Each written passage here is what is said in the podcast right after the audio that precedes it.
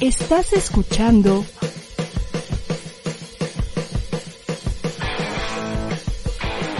ADR Networks. Seguimos activando tus sentidos.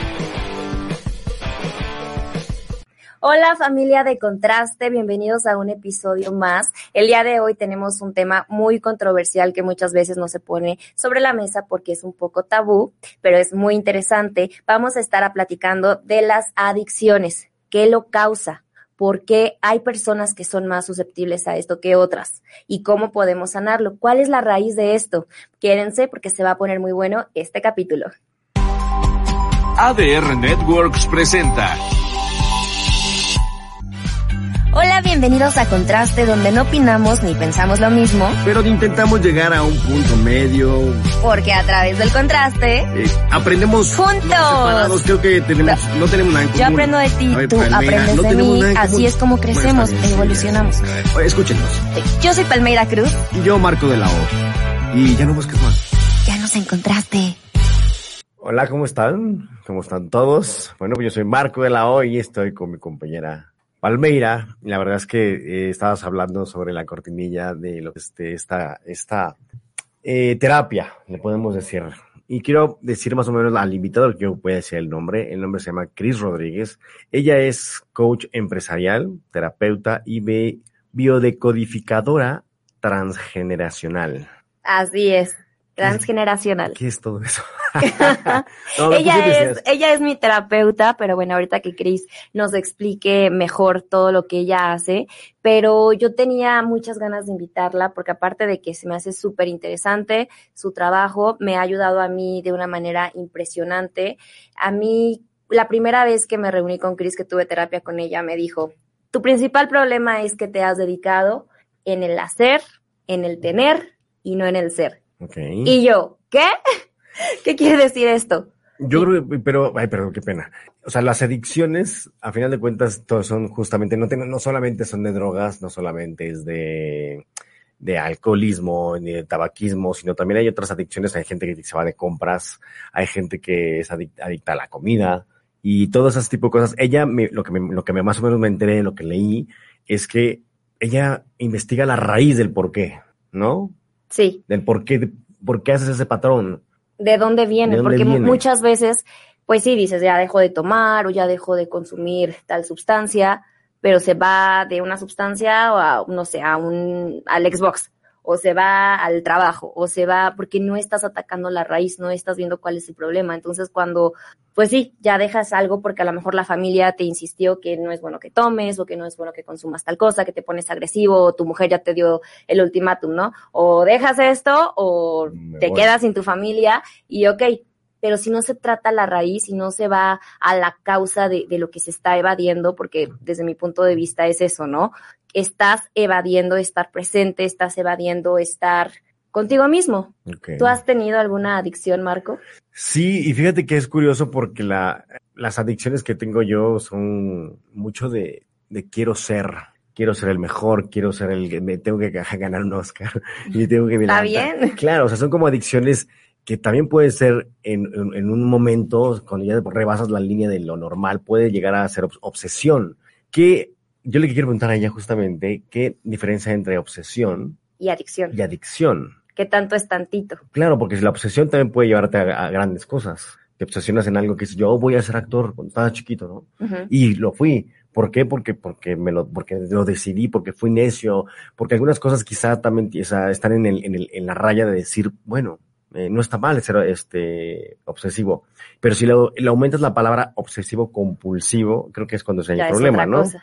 Y yo no sé qué tanta diferencia existe entre obsesivo-compulsivo y tener una adicción.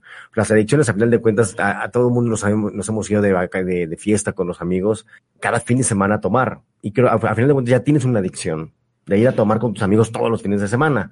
Después puedes tomar diario, después puedes tomar cada 5 minutos, etcétera. Y te van a traer problemas.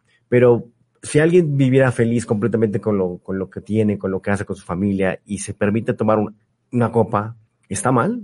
Yo creo que tiene mucho que ver con la intención. porque no es lo mismo festejar tu aniversario con tu esposa, con tu novio, tu graduación, un momento especial y pues sí, tomarte unos traguitos y brindar y tomarte unas copas, a irte a un antro y tomarte 20 shots y salir a manejar y después atropellar a alguien porque estás evadiendo la realidad de tu casa, ¿no? Porque estás evadiendo un tema que va más allá de algo que quieres evadir, ¿no? Creo que ese es el punto, ¿no? Creo que no hay drogas malas, creo que hay malas relaciones con no sé, con las drogas o con las actividades. O sea, ¿tú estás a favor de las drogas? No estoy diciendo que estoy a favor de las drogas, pero por ejemplo, hay gente que se adicta al trabajo y no está mal trabajar porque eso, de eso vive, eso es tu carrera, pero no lo ve mal, la gente no lo ve mal, pero hay gente que sí. Estás perdiendo tu familia por trabajar. Exactamente. Mucho, está mal. Entonces hay una mala relación con el trabajo porque estás evadiendo estarnos en tu casa porque no quieres ponerle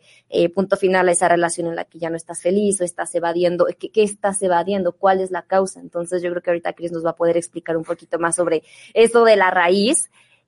Yo en lo personal sí tuve una cercanía con, pues sí, con la comida, ya lo había platicado en algún otro momento, que tenía una mala relación, porque la comida en sí pues nos nutre y nos da muchos nutrientes y no es el combustible para seguir adelante, pero si tienes una mala relación con la comida sí puede caer en una adicción. Y en ese momento fue un comentario muy de una persona muy cercana que me dijo, ay, otra vez te vas a servir otro plato y otra vez te vas a comer otra vez más y ya vas a comer más.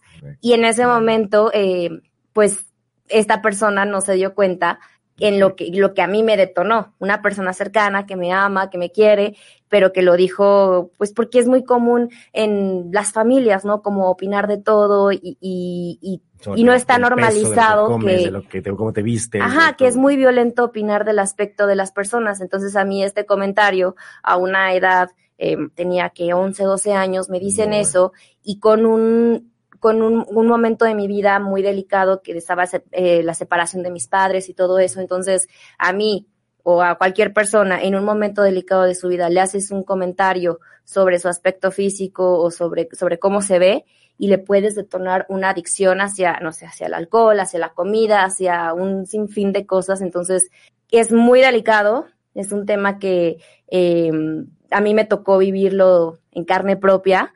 Y sí, totalmente cuando entendí que no era simplemente porque las personas no están adictas a algo por placer. Y muchas veces creo que las adicciones creemos que, ay, es que es muy fiestera y por eso se le pasan las copas. Ay, es que es, no sé, pero muy rebelde. Y no te pones a pensar en que está ocultando algo, ¿no? Y muchas veces en la sociedad, en lugar de decir, ay, es que esta chava o este chavo amigo, se le pasan las copas, ya no lo invites. En lugar de acercarte y preguntarle, oye, literal, ¿todo bien en casa? ¿Todo bien? ¿Está pasando algo en lo que te pueda ayudar? ¿O por qué estás teniendo ese comportamiento que no tenías y lo estás teniendo ahorita? ¿No? Creo que vivimos en una sociedad en la que estamos como ensimismados en yo, y es más fácil como hacer a un lado al adicto, a la persona que tiene un problema, que preocuparte y poner los ojos fuera de ti y ver, le está pasando algo, le estará pasando algo, la estará pasando bien o por qué está haciendo esto. Okay. No pasa lo mismo con el tabaco, por ejemplo, ¿no? Sí, o sea, claro. Al final de cuentas el tabaco, o sea, es una adicción, pero yo he conocido gente y tengo amigos que me dicen, es que yo no quiero dejarlo. O sea, sé perfectamente que me hace mucho daño, pero no quiero porque me hace feliz. Por eso te decía, hay gente que sí, creo que sí, pero puede ser feliz con eso. Puede ser feliz con eso, pero... O cree que es feliz. Cree que es feliz. El tema aquí es en qué momentos acudes al tabaco. Cuando estás estresado. ¿Y cuando estás estresado de qué? ¿Qué situaciones estás queriendo tapar con el tabaco? Por ejemplo, en mi carrera como health coach, los atracones, de comida, okay, son pues una alerta roja, ¿no? Muy fuerte, porque ¿en qué momento acudes al refrigerador y abres la puerta y ya no hay control? Y sobre todo, okay, normalmente o muchas veces son en la noche. Entonces, ¿por qué en la noche? ¿Qué estás evadiendo cuando llegas del trabajo, de un trabajo que no te gusta? ¿O estás evadiendo? ¿Qué estás evadiendo? Es como una recompensa para sentir una satisfacción de algo que no estás sintiendo afuera. Entonces, lo que yo le aconsejo a mis pacientes es, okay, tuviste el atracón, okay, ya fue, no te culpabilices. Y otra vez lo dice, no, más bien, ¿por qué fue? Ya pasó, ya lo hiciste. ¿Por qué me fumé este cigarro? ¿O por qué me tomé esta copa de más? ¿O por qué volví a hacer esto que yo sé que no me hace bien? ¿Qué estoy evadiendo? ¿O qué hay debajo? ¿Qué hay en el trasfondo de esto que necesito que me dé placer o tranquilidad? Porque cuando fumas estás buscando calmar tu ansiedad. Sí, entonces no estás yendo a la raíz de calmar la ansiedad. Se te va a contar algo a todos ustedes, parte de mí, ajá, que yo no fumo en mi vida normal. Ajá. Yo no fumo en mi vida. Cuando trabajo, fumo.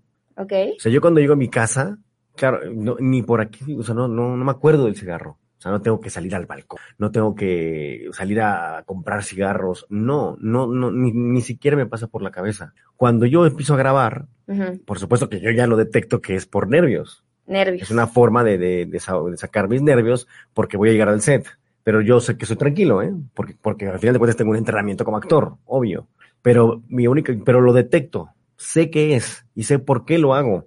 Ahí está bien, porque dices, bueno, es ocasional, porque en este momento no tengo siento vicio, nervios. Nunca se me ha hecho el vicio. ¿Por qué? Porque no tengo, lo tengo muy bien pensado, estructurado en mi cabeza, que es cuando trabajo. ¿Por qué? No lo sé. No tengo la menor idea, pero sí también, yo sí lo detecto. Me imagino que habrá mucha gente que no, ya sea con la marihuana, o sea, con la cocaína, o sea, con otro mucho más fuerte, donde ya no detectas ni cómo comenzó, ni cómo acabó, ni cómo va a acabar. A eso iba con el qué tanto es tantito, ¿no? Qué tanto es una copita de vino para dormir y relajarme. Voy a fumar marihuana porque estoy muy estresado y porque no puedo dormir para dormir. O sea, qué tanto ese tantito después se te puede salir de las manos, ¿no? Y por qué ciertas personas, si van a un antro, no sé, 5, 6, 7 amigas, sí, hay una que se quedó ahí clavada en lo que probaron todos. O sea, esa noche probaron todos, no sé, una droga. Sí, unas tachas. ¿Y por qué una de ellas se quedó ahí? Ya tienes unos familia, ya están unos en otras etapas de su vida, y hay una de ellas que se quedó clavada en ese punto. Porque hay gente que es más susceptible. Yo creo que hay muchos factores, tanto a qué edad a qué edad probaste por primera vez las drogas. Porque tengo entendido que a los 12, 13, 14 años el cerebro todavía se está desarrollando. Para la marihuana es muy malo. Entonces es más fácil que te hagas adicto a algo. No es lo mismo probar algo a los 11, 12 años que a los 18, 20. No, para nada. No tienes ni conciencia ni nada. La marihuana sí es mala para los adolescentes para abajo. Es mala porque... Más adictiva.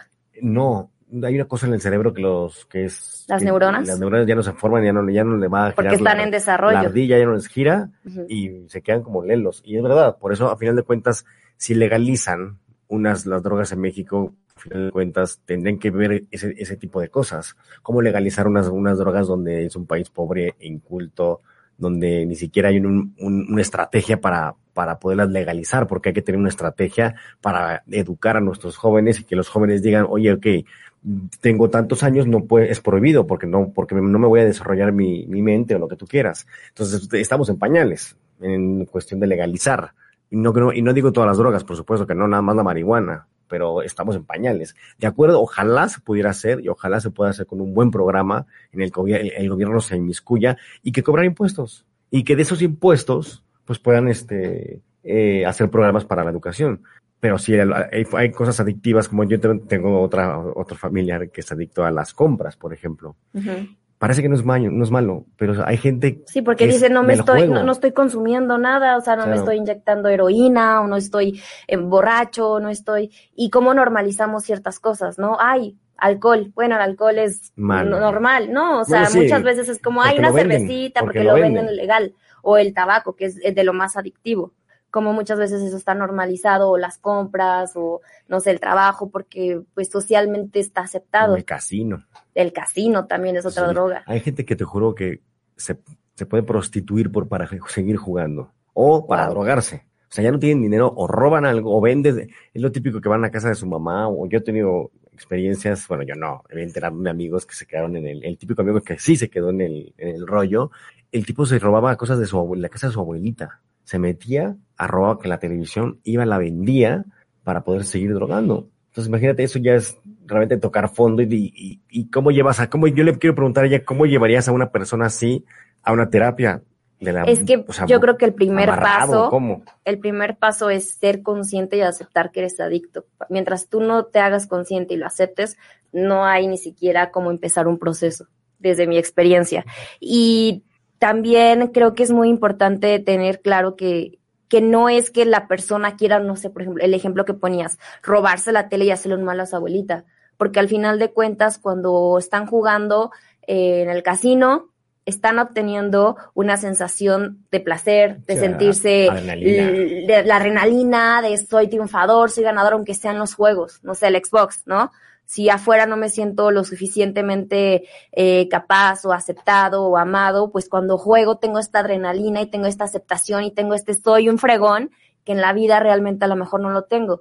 Y al final de cuentas, creo que todos estamos buscando eso, ¿no? Como una sensación de aprobación, una sensación positiva cuando te fumas el cigarro, cuando tomas, que te sientes más desinhibido, que te sientes más, que te atreves a hacer cosas que en tus 5 sentidos o sobrio no harías. Entonces, todo esto, pues al final de cuentas, queremos sentirnos bien. Cuando humanizamos esto, dejamos de señalar y de decir, ay, es que se robó no sé qué de su abuelita y entonces ya la oveja negra de la familia, ¿no? Es un adicto. Cuando lo humanizamos y lo vemos como alguien que simplemente quiere sentirse bien, que quiere sentirse aceptado. Ayuda. Que necesita ayuda. Ahí es cuando puede haber, yo creo que más empatía y lo podemos ver desde un punto más compasivo, pues para acercarnos a esta persona. Estaba leyendo una cosa que, o sea, estamos codificados porque queremos codificarnos de alguna forma, porque hemos vivido ciertas cosas, o ya venimos codificados de nuestras familias, por lo que digamos que del ADN, ya venimos codificados. Eso es lo que yo quisiera saber realmente, una descodificación. O sea, ¿qué es una descodificación? Es olvidarme de mi ADN, olvidarme de dónde vengo, olvidarme de dónde provengo para poder volver a resetear mi cuerpo. ¿Tú que ya tomaste la terapia? Yo siempre pensé que sí estabas como determinado. O sea, yo creía todo lo que te va a pasar. A lo que voy es, yo sí creía que como yo vengo de una familia con un papá así, o como yo vengo de una mamá que es así, yo voy a ser como mi mamá y yo voy a elegir hombres que son así. Y sí, pero no es tanto por el ADN de que como tengo el ADN de mi papá y de mi mamá, yo ya estoy destinada a ser así, sino porque sigue ciertos patrones de conducta. Entonces, si hacemos lo que vemos en casa, hay una frase que me gusta mucho que dice, silencio, porque el ruido de tus acciones no me dejan escucharte. ¿Qué quiere decir esto? Por más que mi mamá, mi papá, mis familiares, la persona que te educó, tus tutores te digan, no hagas esto, no consumas alcohol, estamos hablando de las adicciones, pero tú ves que esta persona está empinada en la botella, por más que alguien te diga no lo hagas, el ejemplo habla más fuerte que las palabras. Entonces, ya con un trabajo yo de terapias, con los golpes de la vida, con experiencias, sí he aprendido, y sobre todo ahorita en la escuela, me di cuenta de eso, que no estamos, ¿cómo podría decirlo? Pues sí, no es como, pues ya me tocó esto y así voy a hacer. Tú puedes cambiarlo en el momento en el que tú lo decides. ¿Cómo? Reprogramándote. Que eso es algo que yo he aprendido con Cris, ¿no? La reprogramación mediante meditaciones. Hay mucha gente que a lo mejor es muy escéptica de esto y que va a decir, ay, no, es como esotérico, eso no existe o algo así, pero realmente perdonando y haciéndome consciente de los patrones que me han traído hasta aquí y decir, ok, gracias, no sé, gracias a ciertos patrones de conducta que adquirí de mi mamá, de mi abuela, porque las dejaron o porque el abandono o porque, no sé, gracias a ciertos patrones de conducta y que yo he sido celosa o yo he sido insegura, porque eso fue algo que me ayudó a mí a estar en donde estoy hoy. Esas cosas me defendieron y esas cosas son las que, pues sí, eran como una barrera, ¿no? Eran como mi escudo de protección y hago esto porque es la única manera que yo tengo y la única manera en la que yo sé defenderme y la única manera en la que, de la que yo pues tengo referencias, ¿no? Actúo en base a lo que vi y es lo único, hago lo mejor que puedo con lo que tengo. Entonces, gracias, ciertos patrones de conducta, los bendigo, los amo porque me ayudaron a estar viva hoy, pero ya no los necesito más. Y entonces cuando tú agradeces desde el amor y cuando tú liberas y bendices y en lo que creas, lo sueltas, y dices, a partir de hoy me reprogramo a que yo soy una mujer segura, me reprogramo y yo creo que todos los, no que esta creencia, ¿no?, de que todos los hombres son iguales, bueno, yo creo que a mi vida vienen hombres generosos, amables, que yo me estoy rodeada de gente buena, que me suceden cosas buenas, que la vida me ama. Lo tienes que poner en práctica porque suena como muy romántico si lo digo ahorita, ¿no? Suena como de, ay, sí, ajá, Palmeira, el programa de autoayuda. Pero yo lo digo porque lo he vivido, lo he experimentado y lo he comprobado. O sea, llegué al punto de poner en mi espejo, tenía como frases de yo me amo y yo soy valiosa, porque si nadie te lo dijo de chiquito, si tus papás estaban en otra etapa de su vida, estaban siendo víctimas de víctimas, pues ¿cómo te iban a decir que eres hermosa, que eres talentoso, que eres chingón, si nadie se los dijo a ellos? Entonces, pues nos toca a nosotros ahorita ser nuestros propios padres, ser mi mamá y yo decirme lo que yo quería que mi mamá me dijera. Si no puedo decírmelo, no pasa nada, hizo lo mejor que podía con lo que tenía. Entonces, yo, Palmeira, hoy soy mi mamá y soy mi papá, y yo solita me apapacho y me doy todo eso que me hubiera gustado que me dieran, claro, ¿no? Entonces, eso es la reprogramación y volver a modificar tu ADN, ¿no? Y no decir, ya estoy destinada a esto porque me tocó ese papá o porque me tocó esa mamá o esas experiencias. No soy tan romántico, soy muy real, porque a final de cuentas creo que es el cerebro es el órgano más poderoso que podemos tener, y si nosotros nos convencemos de algo, va a pasar, bueno o malo. Yo tengo una frase que si pasa por tu mente, pasa por tu vida. Es lo mismo. Entonces, si tú estás pensando en pendejadas, pues vas a tener pendejadas. Claro. En tu vida. Entonces, sí, por supuesto que lo creo, pero ¿cómo poder decodificar un cerebro? Yo me pregunto, o sea, si realmente fuera una persona que estuviera en una depresión, que estuviera alcohólico, que estuviera con mis hijos mal, cómo poner en orden. Y claro, como decías, la meditación, el querer, el tener fe. A final de cuentas, todo esto funciona un poco como la religión, aunque espiritualidad. Exactamente. Es diferente. Que tú, si tú tienes fe en que vas a salir adelante y vas y todos los días haces un esfuerzo, un pequeño esfuerzo para salir adelante, por supuesto que vas a ver resultados, porque no es magia, como tú dijiste, no es magia. Si tú dices, sabes que yo ya no quiero, soy alcohólico y no quiero tomar. Okay, está bien. ¿Cómo empezar? ¿Qué te llevó a eso? Ir a la raíz. Soy alcohólico y ¿qué me llevó a estar tomando o qué me llevó a estar? Pero ¿crees que lo tenga que reconocer para poderlo dejar? Totalmente. Y si digo, ¿sabes qué? Pues no sé. Es que no puedes decir, voy a dejar de ser alcohólico si tú no aceptas que eres alcohólico. Yo creo que el primer paso en una adicción es aceptarlo. ¿Sabes qué? Soy adicto al trabajo. ¿Sabes qué? Soy adicto al Xbox, soy adicto al sexo, soy adicto al éxito, al gimnasio. Hay tantas nuevas adicciones que queremos que Cris nos platique un poquito más de eso. Bienvenida, mi querida Cris. Hola, mi querida Pam. Hola, ¿cómo estás? Marco de la O, mucho gusto. Marco, a todos los que nos escuchan, buenas noches. Les estaba explicando un poquito de la biodecodificación, de mi experiencia, de cuánto me ha servido, y que no basta solamente con decir, ay, voy a meditar y ya va a cambiar mi vida, ¿no? Me decía Marco, ¿cómo puedo yo, a lo mejor si quiero darle un giro a mi vida, si quiero dejar de consumir alcohol, si en mi casa es un desastre todo y yo quiero hacer las cosas diferente, tengo yo que admitir que tengo una adicción para empezar. Y cómo puedo... Es un ejemplo, es un ejemplo. Sí, claro.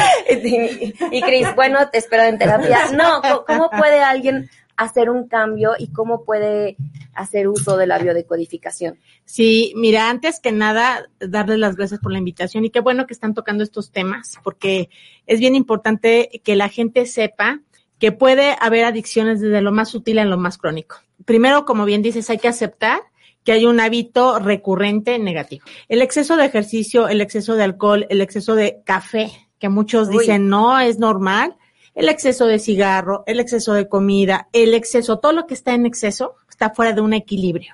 Nosotros somos mente, emociones, cuerpo y espíritu. Desafortunadamente a muchas personas han olvidado esa parte del equilibrio interno y se van solo a la parte externa, que lo relacionan mucho con la parte de la mente. Cuando una persona empieza a tener esos estados de desequilibrio, llámese emociones, que sienten algo, el pensamiento tiene un modelo mental diferente, el cuerpo quiere otra cosa, hay un desequilibrio y una discrepancia. Entonces, eso genera que la persona empiece a sentirse en un estado alterado.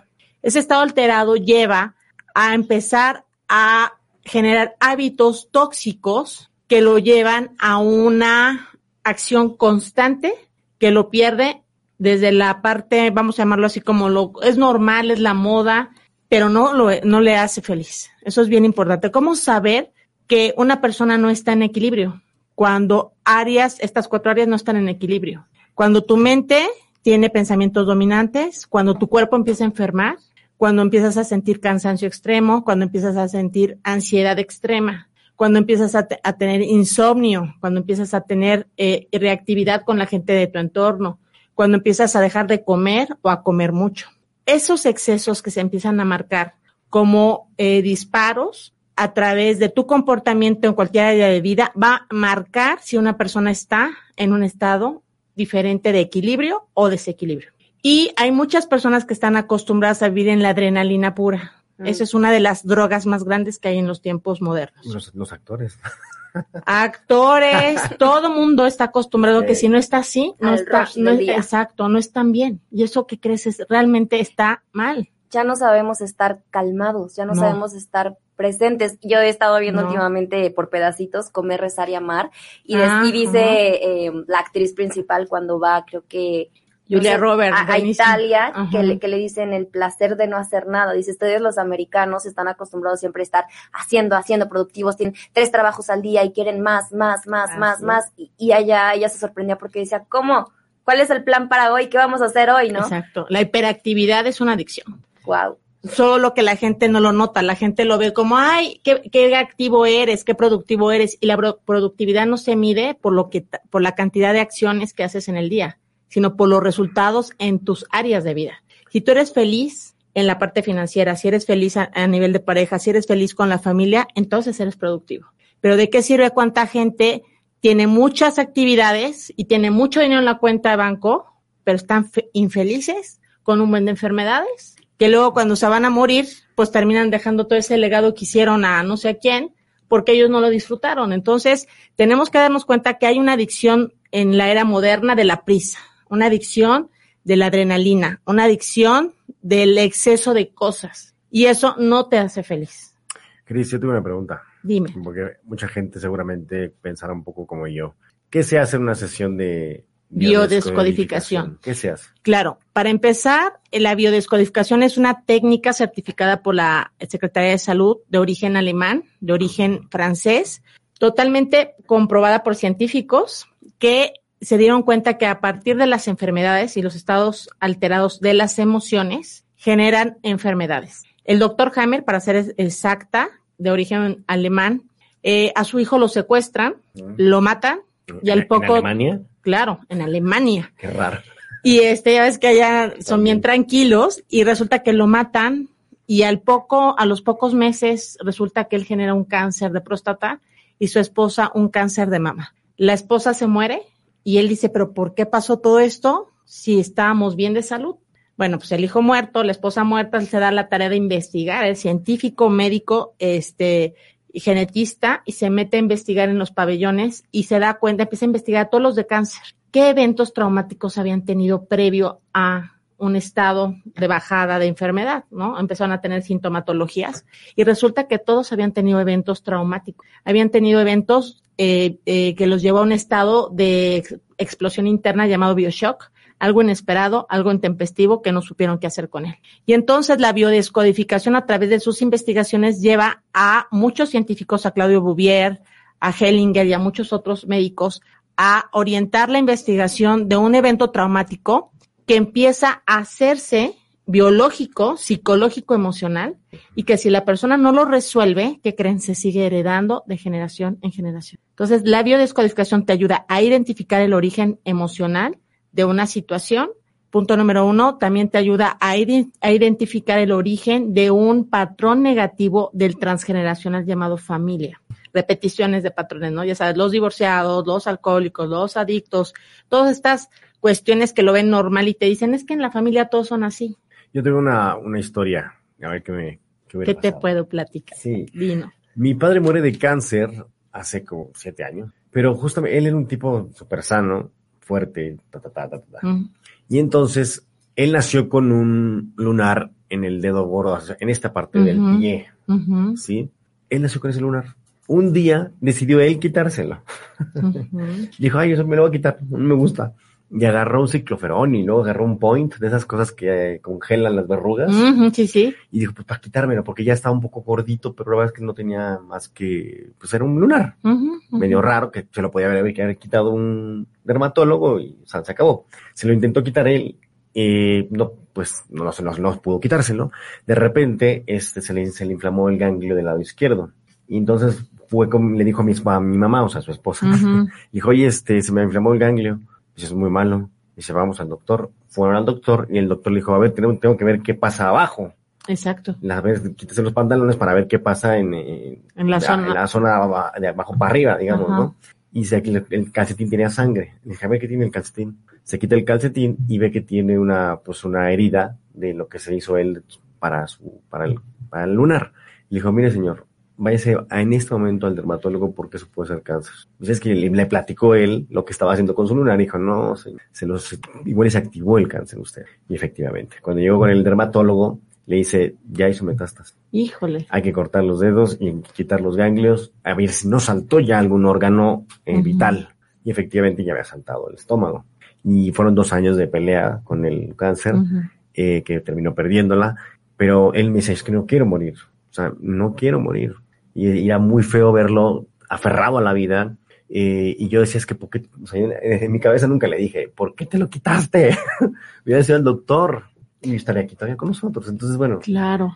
Yo también inmediatamente fui al doctor y me quité 2 lunares que tenía en la planta del pie. Dije, no vaya haciendo. Pero repetiste el patrón de tener los lunares igual que papá, ¿no? Sí, claro, porque al final de cuentas sale uno con el lunar del papá o de la mamá. Y yo me revisé las plantas porque no todo el día te estás revisando las plantas de los pies. Cuando vi que tenía 2 lunares en la planta de los pies, dije, fuera. A quitarlo. Pero fíjate qué interesante. Aquí yo le comentaba a Pan que diagnóstico no es destino. Es bien interesante. Cuando un médico te diagnostica y te dice que te vas a morir, la gente se lo cree. Y te puedo poner el ejemplo de Louise Hay, en donde ella la diagnosticaron de cáncer. Ella es una gran mujer que ya dejó bestseller a nivel mundial. O sea, la palabra que un doctor te lo diga es más poderosa a veces que lo que tú crees. Totalmente. Sí, si tú no tienes autodominio de tus emociones y pensamientos, por supuesto que te lo crees. Claro, como aviéntate el puente. Claro. Ahí vas de tarugo y te avientas. Claro. Aquí el tema, Louise Hay, cáncer en órganos genitales, abusada por años por su padrastro. Ella se autosanó a través de la reprogramación de emociones y pensamientos. Y obviamente no solo eso lo hizo con ella misma, sino logró reprogramar a muchísimos adolescentes y adictos a cambiar sus estilos de vida para tener una vida normal. Entonces, aquí volvemos a lo mismo. Hay un linaje llamado familia. Hay una programación negativa llamada herencia.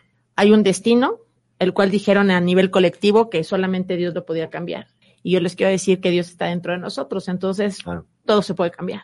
En el momento que tú aceptes y elijas, decir, yo elijo ser yo y no ser nadie más que yo, con Dios conmigo, todo puede cambiar. Yo siempre digo, como Santo Tomás de Aquino, Dios, yo soy Dios porque Dios vive dentro de mí, tú eres Dios porque Dios vive dentro de ti, ¿no? Es correcto.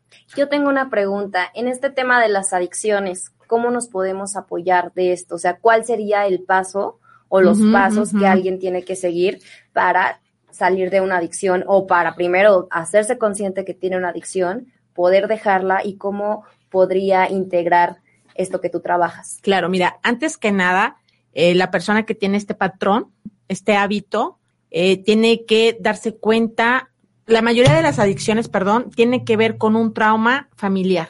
Traen un evento traumático en la infancia, en la adolescencia o en la juventud. Y mayormente siempre es en la infancia, lo cual se va somatizando con diferentes comportamientos durante el crecimiento. Primero la persona tiene que aceptar que tiene una situación. Ejemplo, hay personas que dicen que son alcohólicas, son alcohólicas y te dicen que no lo son. No aceptan, te dicen, sí, te dicen, no, de verdad, no, tomo bien poquito. O sea, lo evaden, no se aceptan. Primero tienen que aceptar que tienen un problema. Punto número 2, aceptar querer la ayuda de un terapeuta porque definitivamente se requiere de un autodominio muy grande para poder autosanarse solos, como en el caso de Louise Hay, que lo hizo con una serie de técnicas, que ahorita los voy a mencionar porque también estoy certificada en la técnica de Louise Hay, que es de sanar a través de la maestría del amor.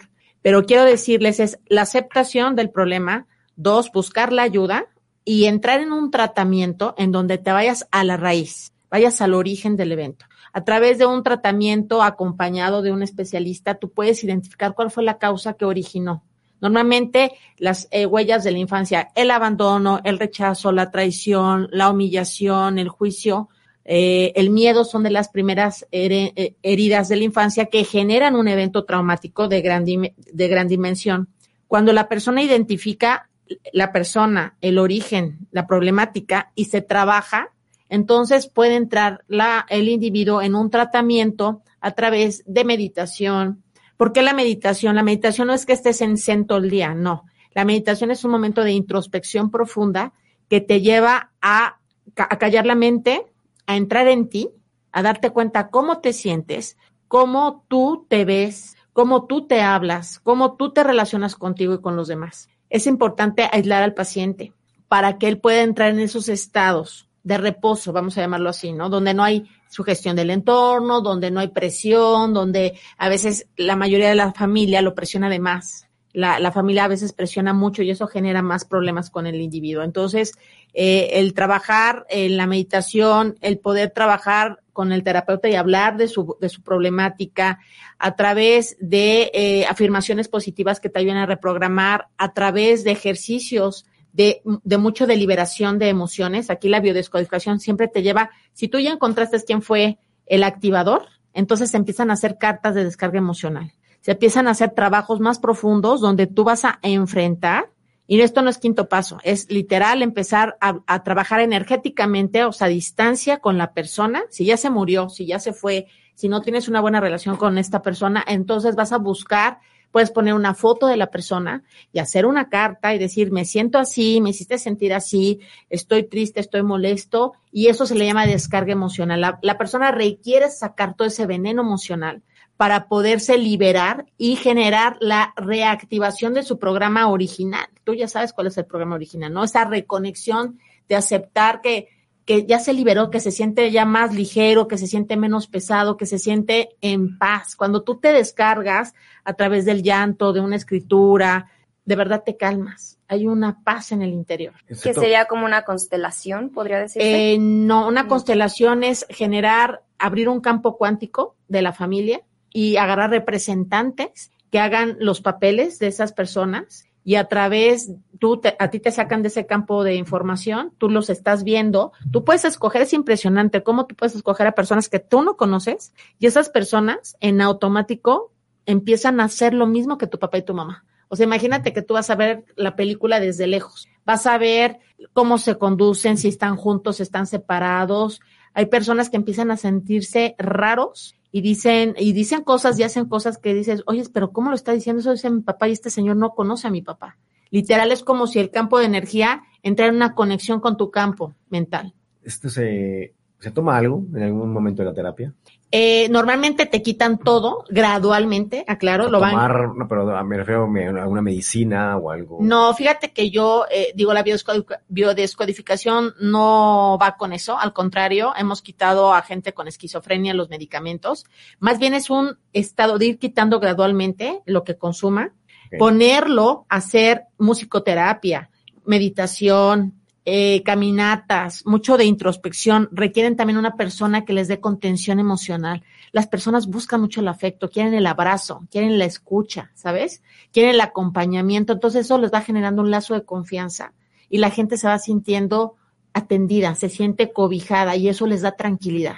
Me imagino que la pandemia trajo más adicciones. Muchísimas. Porque no teníamos nada que hacer. Muchísimas, muchísimas. Yo en lo personal di con Cris justo cuando venía de hacer de todo, ¿no? De buscar terapia, de ir con el psiquiatra, de estar tomando medicamentos, y a mí me faltaba ese clic, me faltaba ese, okay, ya tomé terapia y me siento bien, bueno, mejor. Okay, ya fui con el psiquiatra y ya tengo esta nueva técnica y como que me siento todavía otro poquito mejor. Y ahorita los antidepresivos pues ya también como que me hacen sentir otro poquito mejor. Pero aún así, tú me viste, Cris, el día que entré contigo, sí, vomité. Yo ya tenía un trabajo, yo ya tenía esta introspección, yo ya tenía ya estaba muchísimo mejor de como cuando empecé con este proceso, pero yo entro con Cris y yo decía, es que todavía me falta algo, todavía siento que o sea, como que sí, pero como que no termina de cuajar.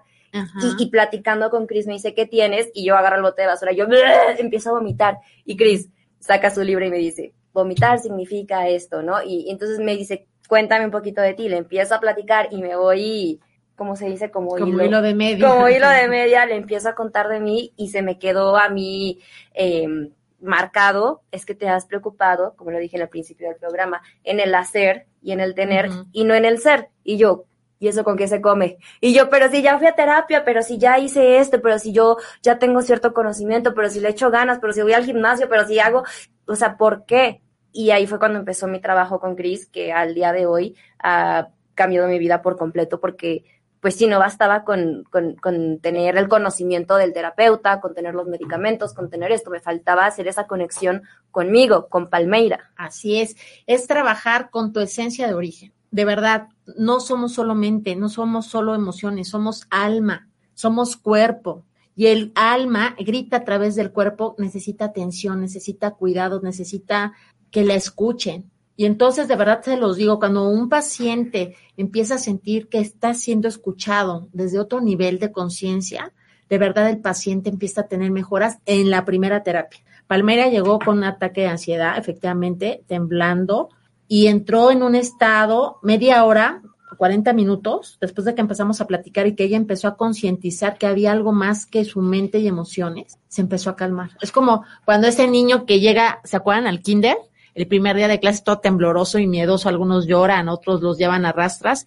y cuando ya empiezan a reconocer lo que hay ahí, empiezan a calmarse, incluso hasta gozan, después ya no se quieren ir, ¿no? Entonces, así es lo que pasó, compadre. ¿Esas son las neuroemociones? De alguna manera, es que las neuronas tienen que ver con la parte mental, pero si conectas con el corazón, con los neurotransmisores cerebrales, con las neuronas del corazón, ¿sabías que había neuronas en el corazón? Más de 40,000 y más que en el corazón, más que en el cerebro. No sabía. Pues imagínate, conectas con corazón, conectas con el cerebro del corazón, con el cerebro de la mente y con el alma, tu cuerpo va a cambiar muchísimo. Empiezas a encontrarle un sentido a la vida, empiezas a ver a las demás personas de otra manera y empiezas a darte cuenta que todo en la vida es perfecto. Y empiezas a ser más consciente de lo que consumes. Así es. Porque eso fue una de las cosas de las que me he quedado de la terapia, ¿no? Que ¿qué le das a tu cuerpo? No solamente en el alimento, no solamente en si te tomaste los 2 litros de agua, las frutas y verduras, no solamente consumes eso, consumes lo que tú escuchas. ¿Qué le estás metiendo a tu cerebro todo el día? ¿Ves películas de miedo? ¿Ves películas donde todo está mal? ¿Escuchas canciones? Me hacen burla algunos amigos porque me dicen, ya no escuchas reggaetón. Yo era de que despertaba y ponía reggaetón, ¿no? Y a todas horas, reggaetón, pero sin estar pensando en qué estoy escuchando, ¿no? Y ahora todo el día estoy escuchando Louise Hay, libros.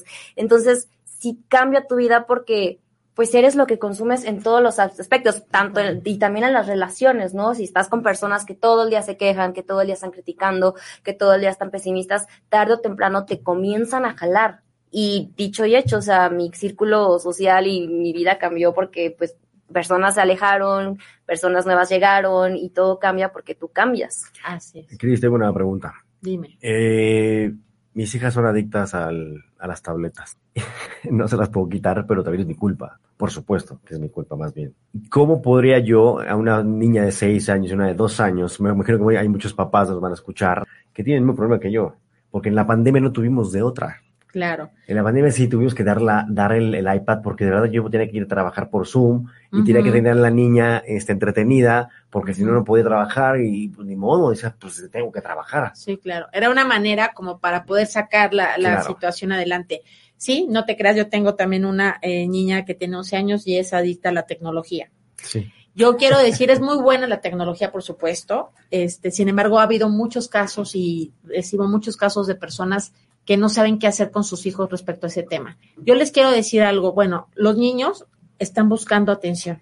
Otra vez, tenemos que reprogramarnos los padres y las madres de que si hay tiempo para todo. Si decimos, es que no tengo tiempo para nada, estás co-creando y mandando un comando cerebral y un impulso en el sistema nervioso central para que así sea. Si tú empiezas a asignar, a administrar tu tiempo empiezas también tú a trabajar en tu persona, vas a poder tener una energía de conexión con tus hijos. ¿Por qué los hijos a veces no nos aguantan o nosotros no los aguantamos por vibración? Si llega un papá y una mamá adrenalínica, pensando en el estrés, en el pago de la factura, en todo lo que, menos en los hijos lo saben. Lo perciben. Y entonces, no quiero, se enojan. Ellos tienen un idioma así como raro, ¿no? Quiero, cuando te dicen sí, es no. Cuando te dicen no, es sí. Cuando te dicen no te quiero, es quiero que me abraces porque te quiero y te extraño. Sí. Entonces la comunicación. Y más son niñas. Así es, las niñas somos muy titis. Entonces, ya sabes el idioma contrario de la mujer, ¿no? Pero es una realidad. O sea, si nosotros nos administramos en tiempo, nos programamos mental y emocional, de tener calidad de tiempo, nuestros hijos van a dejar esto y van a voltear a estar con nosotros. Claro. El leer un cuento, el escuchar música. Recomiendo mucho a los que nos escuchan musicoterapia de delfines en la noche para los niños, sí, y ponérselas a la hora que ya está, previo a dormir. Esta música les ayuda a generar relajación y tranquilidad. Les ayuda a sentirse con mejor energía y más, y sobre todo más equilibrados, con más apertura. Eso te sugiero: tiempo, comunicación y musicoterapia. Y literal decir, ¿saben qué, chicos? Y poner el ejemplo a los papás, ¿verdad? También. Hasta ahora se dejan todos los celulares y nadie en la casa lo usa, porque eso es el ejemplo más importante que tenemos que hacer. Claro. Cambiar los hábitos a partir de nosotros mismos. No le podemos decir a nuestros hijos o hijas, deja tal cosa cuando nosotros no lo hacemos. Entonces ellos no nos van a hacer caso, no generamos su respeto. Entonces, si quitan pon un horario de convivencia familiar y un horario de retirar toda la tecnología, créeme que todos van a estar emocionados, Cris, y motivados. Muy interesante todo lo que nos compartes. Vamos a tener que volver a invitarte para seguir platicando de esto y muchos otros temas de los que puedes pasar la información a todas las personas. Pero para todos aquellos que les sonó el tema, que dicen, bueno, creo que no, pero puede ser que sí, y que necesita a lo mejor platicar contigo, que quieras seguir escuchando de todo esto que tú platicas, ¿en dónde te pueden encontrar? Claro, mira, me pueden seguir todos los lunes y martes a la 1:30 en Mujer FM Radio en Facebook Live. Me pueden encontrar los lunes a las 7 de la noche en Expert TV, el canal de los expertos, a las 7 de la noche. Y me pueden encontrar los viernes a las 7:30 de la mañana en 1380 AM de Radiorama, en Experimentando la Abundancia. Y bueno, seguirme como Cris Rodríguez o Conexión Evolutiva en todas las redes sociales. Ahí me pueden encontrar, repito, Cris Rodríguez o Conexión Evolutiva, o marcarnos al 5626-718815. 5626-718815. Ahí les podemos dar toda la atención que necesitan. Pues ahí lo tienen. Muchas gracias, Cris, gracias por venir. Tendremos que invitar otra vez. Sí. Gracias a toda la familia en Contraste por escucharnos. Y bueno, ahí estamos pendientes. Gracias a ADR Networks. Nada, amiga. Gracias. Querido Marco, Cris, gracias por acompañarnos. Gracias. Familia Contraste, nos vemos todos los martes a las 8 p.m. Nos vemos todos los martes a las 8 de la noche. No busques más. Ya nos encontraste. No te vayas, sigue con nosotros. ADR Networks. Activando tus sentidos.